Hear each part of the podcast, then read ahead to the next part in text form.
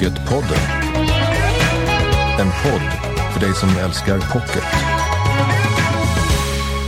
Hej!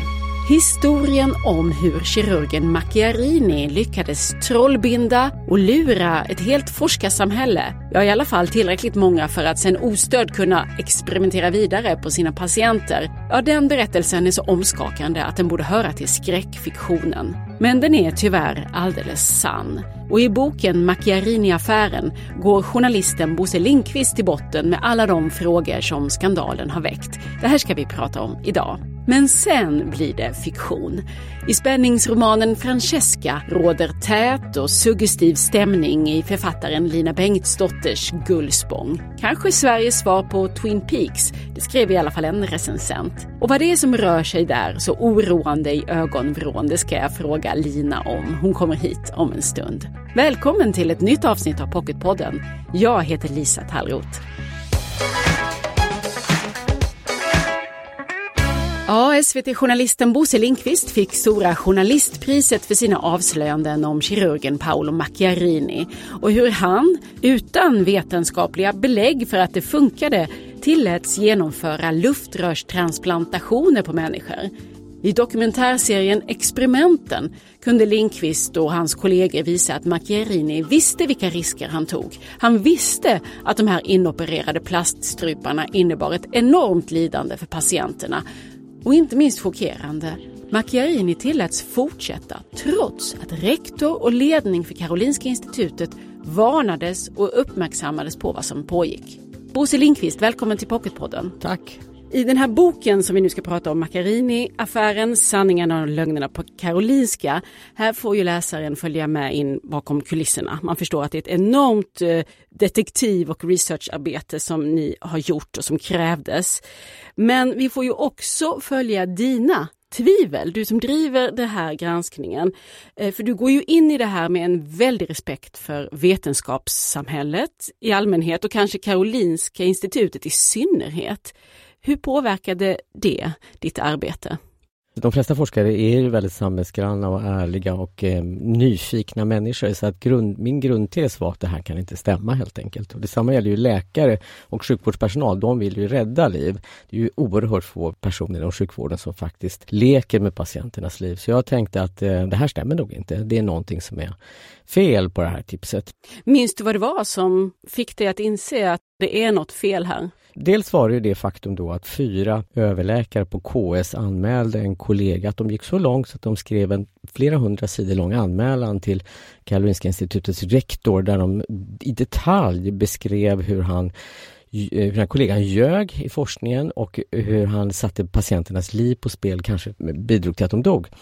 Den andra var, eh, och det tog ganska lång tid, att få komma in i patientjournalerna och få svart på vitt att eh, det stämde faktiskt. De, de, undersökningar som gjordes på KS av de här stackars experimentpersonerna, de visade att det här var katastrof, att det funkar inte.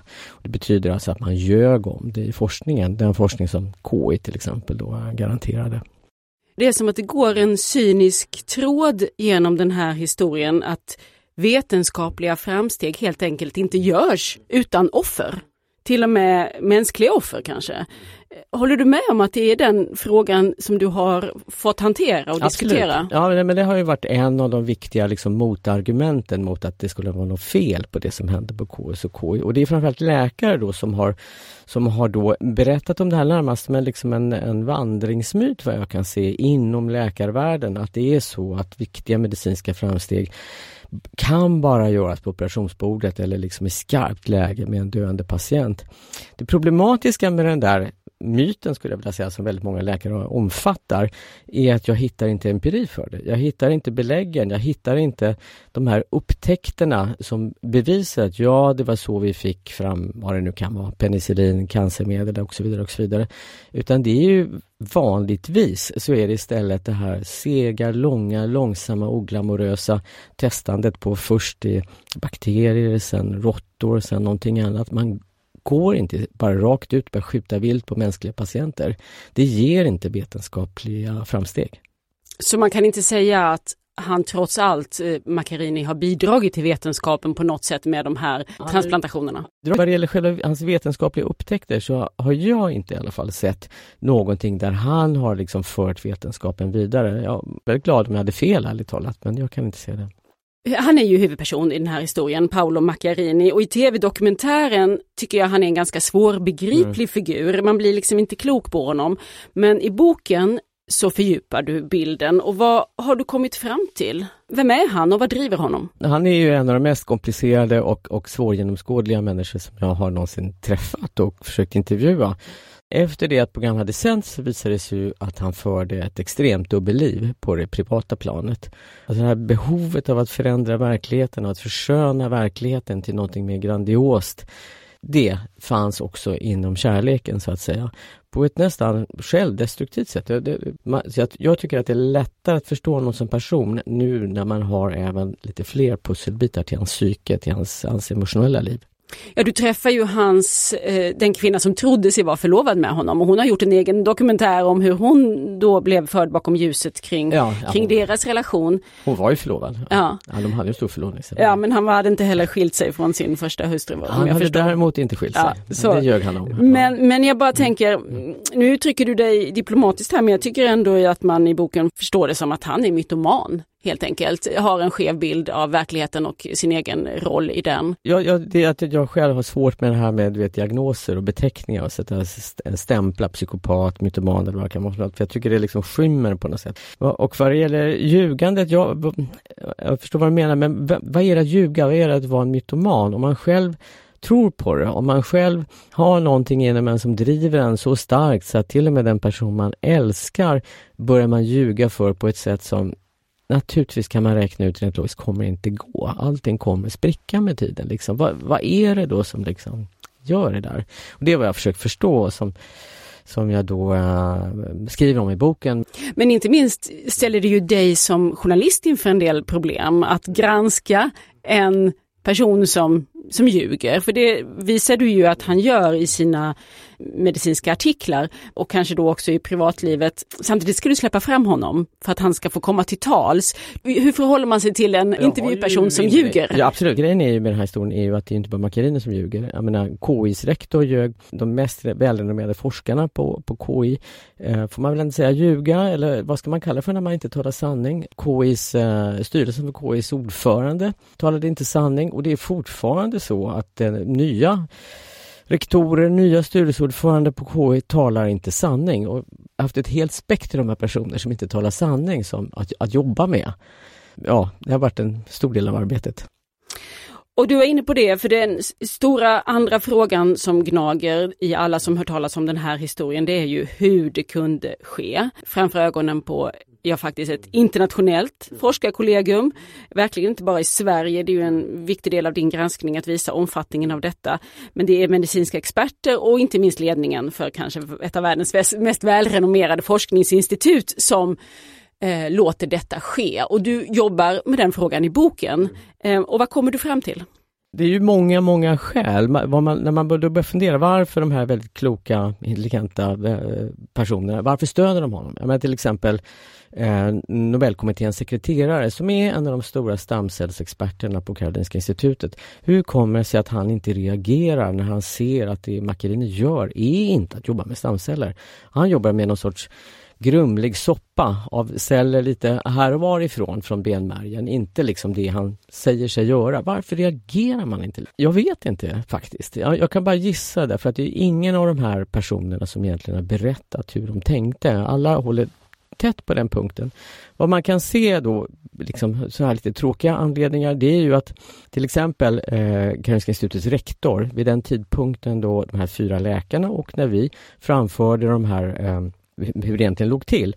Då låg han i förhandlingar om ett rad stora anslag. Dels från, från regeringen eh, som skulle förnya ett stort forskningsanslag dels ungefär en halv miljard kronor i donation från en kinesisk miljardär och så vidare. Och de här tre, fyra stora anslagen eh, och donationerna som han då ville ha till KI där var Macchiarini affischnamn och ett av KIs stora argument för att få de här pengarna. Och det är klart att när det då kommer såna här anklagelser från fyra kirurger, liksom intensivvårdsläkare, det är ju inte bekvämt. Jag menar, det ligger ju ändå en halv, mer än en halv miljard, 600 miljoner i potten liksom. Så det är ju ett sånt här uppenbart argument. Det finns en annan sak som en av en mamma till en av dessa patienter säger. Vi tror på det vi vill tro på. Och jag tänker det lite sjunger runt många av de här situationerna för det är ju många som som tycker att Macchiarini verkar vara en fantastiskt eh, innovativ och eh, spännande forskare och kirurg. Så det är ju, det är ju verkligen liksom på ett personligt plan man vill tro att detta ska fungera. Man vill tro att det ska fungera. Det är ju jättekul om det gör det. Det skulle vara fantastiskt. Det skulle kunna bli ett Nobelpris om den där upptäckten verkligen hade gått igenom. Han är jättekul att hänga med. Han är karismatisk. Han är en fläkt av den stora världen. Han är liksom charmig. Tjejerna gillar honom. Men det är ju ett vinnande lag liksom. Liksom. Så det är klart att, att, att det är väldigt lätt att bli förförd.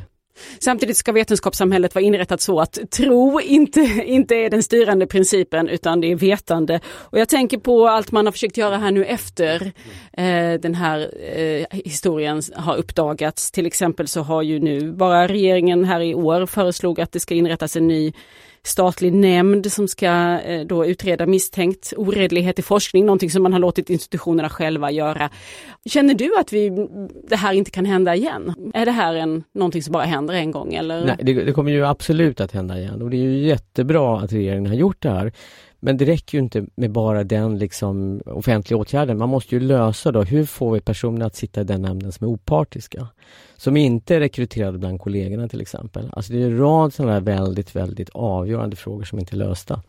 En av huvudfrågorna som inte är gjord, det är ju att varken Karolinska Universitetssjukhuset eller Karolinska Institutet har undersökt hur det kunde komma sig att ledningarna för de här två institutionerna i flera år motarbetade sanningen. De förföljde sina egna anställda som var visselblåsare och istället stödde Macchiarini. Hur gick det till när två av våra bästa medicinska institutioner, eh, ledningar, betedde sig på det här viset? Det är fortfarande en obesvarad fråga.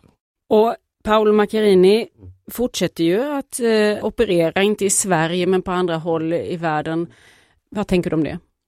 Nej, det visar ju exakt problematiken att i läkarvärlden och den forskningsvärlden är så pass oreglerad och med så pass lite översyn och bygger på förtroende väldigt mycket istället för formella lagar och regler. Och det är ju väldigt bra på sätt och vis därför att det ger forskare som är duktiga och som är ärliga en enorm frihet att liksom vara så där fria att göra stora upptäckter. Men när någon kommer och lurar systemet då saknas de där kontroll, inte alla, men det saknas en hel del kontrollmekanismer men har inte den här granskningen, den här boken som vi nu pratar om, Macchiarini-affären, har den nått ut till det här internationella forskarsamfundet? Ja, nej, men det har ju spridit sig internationellt vad, vad som har hänt. Det, det är ingen tvekan. Programmen har sänds i, i ett antal länder och eh, i och med att han så att säga, fuskade i London, i Barcelona, i Florens, i Moskva, i USA och så vidare så har det liksom spridit sig.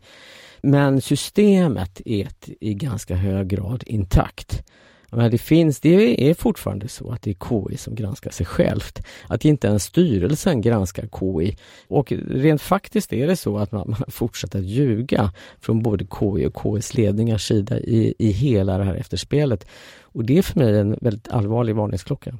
Kan det bli en uppföljning någon gång tror du eftersom historien fortfarande pågår? Den är, ja den är ju inte slut så att ja, förundersökningen pågår ju nu återupptagen så att, och åklagaren har ju annonserat att han kanske kan tänka sig fler misstänkta än Macchiarini. KI och KS kanske tar sitt förnuft till fånga och verkligen gör en utredning om sig själva på allvar. Då kommer det komma fram spännande saker. Ingen av patienterna har kompenserats. Eh, anhöriga lever i armod fortfarande. Så att på sätt och vis så bara pågår det. Det kanske finns anledning då att återvända till den här historien så småningom för Säkert. dig. Nu är det Macchiarini-affären som finns att läsa som pocket. Det handlar om sanningar och lögner på Karolinska. Tack så mycket Bosse Lindqvist för att du kom hit till Pocketpodden. Tack själv, kul. Nu har vi kommit till favoritdelen av programmet, nämligen redaktörerna tipsar. Och redaktörerna för dagen, det är Lisa Jonasdotter Nilsson och Klara Johansson.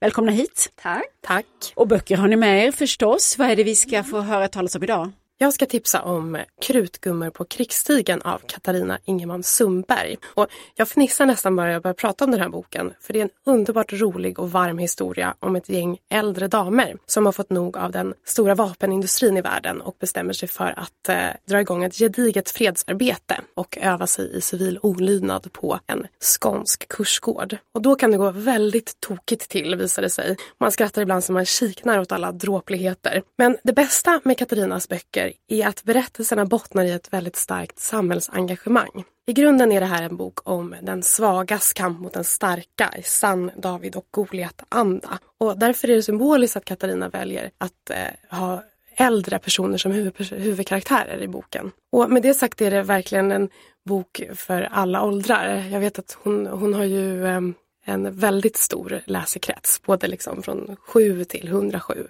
Katarina Ingelman Sundberg, så heter hon, krutgummor på krigsstigen. Och då byter vi genre nu va Klara? Annika Widholms Yrsel ligger ja. här på bordet. och det här är Annikas debut för vuxna men hon skriver sedan tidigare för barn och ungdomar. Och jag blev så himla förtjust i den här romanen för att den, den blinkar mot en genre som jag tyckte väldigt mycket om att läsa som tonåring, nämligen den, den gotiska romanen.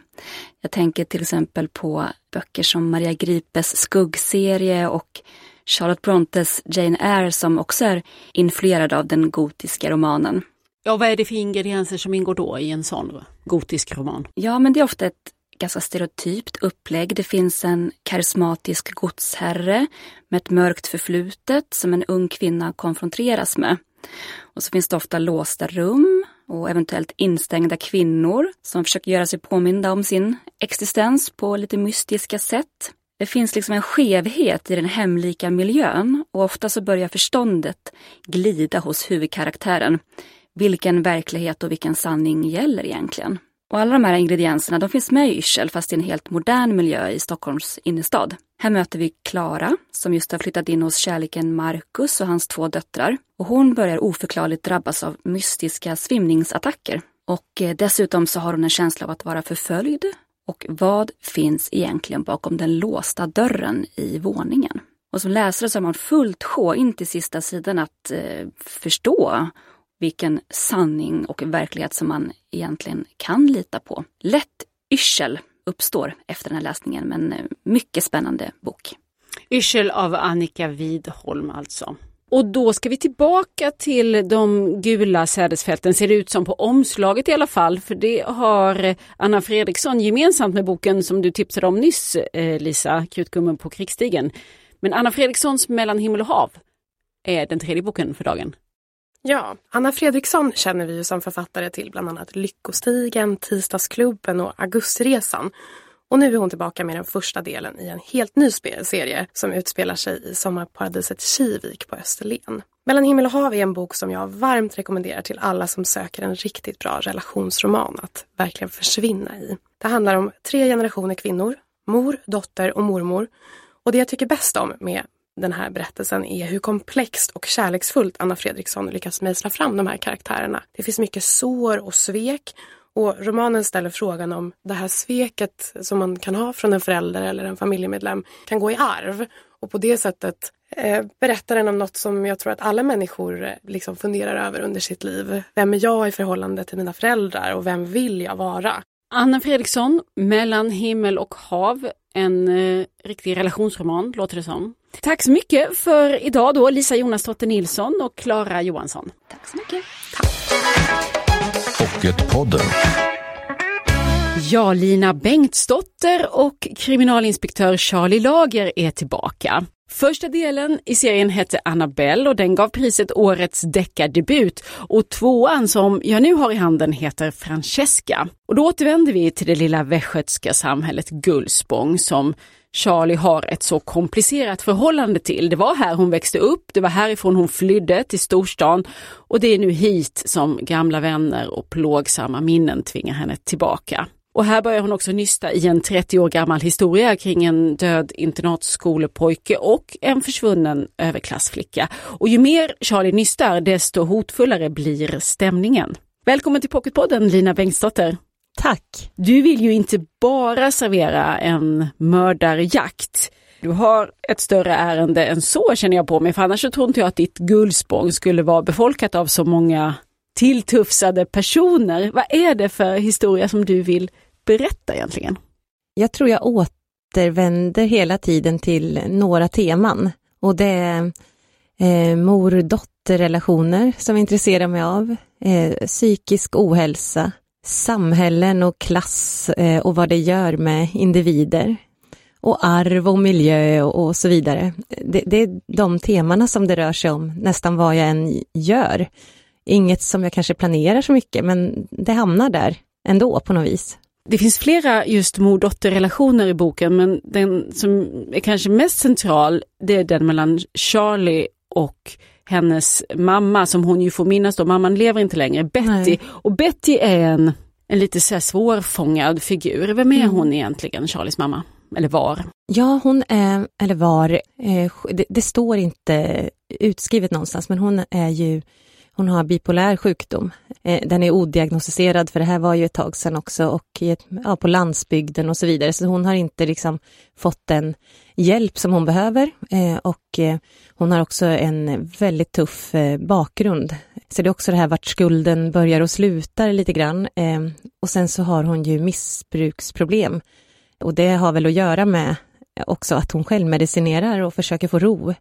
Så att hon pendlar mellan de här tillstånden av eh, fest och hon bjuder in människor eh, som hon inte känner och, och så där hem till sig.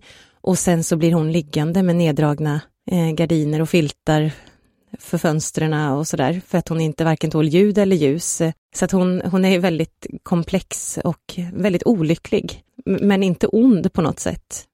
Och sen har hon sin dotter Charlie som sen växer upp och blir eh, polis och mm. kommer tillbaka och nu är vår huvudperson här i boken. Men vad har den här uppväxten, hur har den påverkat Charlie?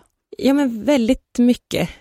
Det gör någonting att växa upp med en, en psykiskt sjuk förälder. Samtidigt så har hon ju kanske, det här är ju svårt att reda ut vad som är vad, men hon har ju en, en biologisk sårbarhet och en, eh, en sårbarhet av den miljön hon har vuxit upp i också. Men hon har, eh, så här, hon kompenserar det med, eller hon har fötts med den turen att hon är intelligent. Eh, ja, men har, har då utbildat sig och, och ja, klivit upp lite på samhällsstegen och blivit någon på något vis. Hon kan inte ändå göra sig fri från bakgrunden. Men hon har någonting som håller henne ovanför ytan. Men det här som, som gör det, det är ganska bräckligt. Eh, och hon känner sig alltid rädd för att trampa snett och falla ner i samma mörker som hennes mamma har varit i. Det är hennes största skräck och hon befinner sig i gränslandet ganska ofta och också med självmedicinering och så vidare, även om hon har annan medicin också. Men så att det, hon, hon mår ju inte så jättebra.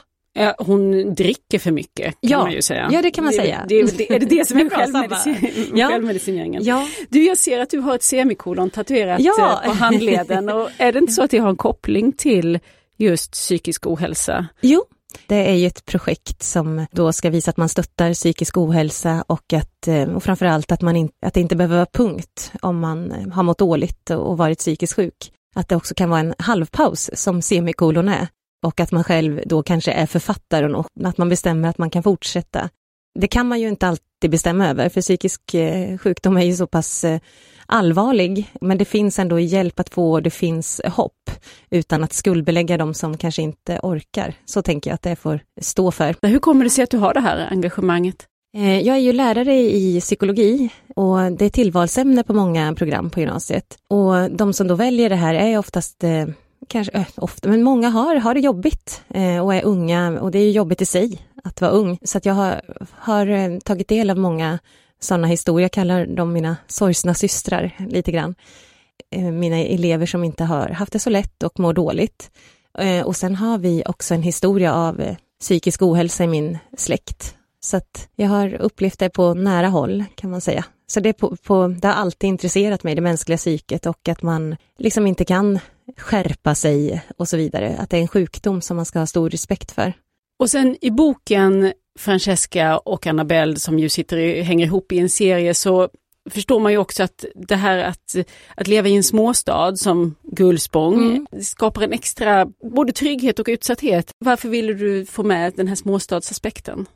Eftersom jag själv har vuxit upp där så är det, det, det ligger mig nära, precis som unga kvinnor ligger mig nära. Jag har tre systrar, tre döttrar och så vidare. Alltså att man har, det är lättare att skriva om det på något vis. Ehm, och sen så är det mer intressant i ett avgränsat litet samhälle där det är små, få möjligheter kanske att ta sig någonstans och drömmarna är stora och tillfällena att göra någonting annat kanske inte dyker upp så lätt.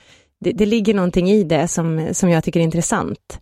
Och sen är det också det här att det faktiskt eh, finns ganska mycket positiva saker med att växa upp i en liten by också. Att det är en trygghet och att människor bryr sig om varandra på riktigt. Att man inte bara är sitt jobb, man är en del av samhället, Alltså man, man är rädda om varandra. Man går hem till någon utan att säga till om man är orolig och eh, kommer med lite mat och det finns mycket fint som jag inte kanske tänkte på när jag bodde där, som jag fick distans till och sen märkte att aha, i en storstad är jag ensam på ett sätt som jag inte var där. Och jag har fått en, en klarare syn sen jag flyttade därifrån. Men det är ju långt ifrån en idyll Ja. som du skildrar i boken. Det här, Gullspång finns ju i verkligheten, det är en, Ja. en liten kommun, 5000 Ja. Invånare ungefär och vad var det, 1500 i tätorten bara. så det går ju snabbt att få koll på, på vem som gör vad. Ja, Och eh, det var någon recensent som jag såg jämförde ditt, din beskrivning av Gullspång med Twin Peaks. Mm. Det är hela tiden någonting oroligt som rör sig i skuggorna. Finns eh, någonting av ditt eget Gullspång med i den här skildringen?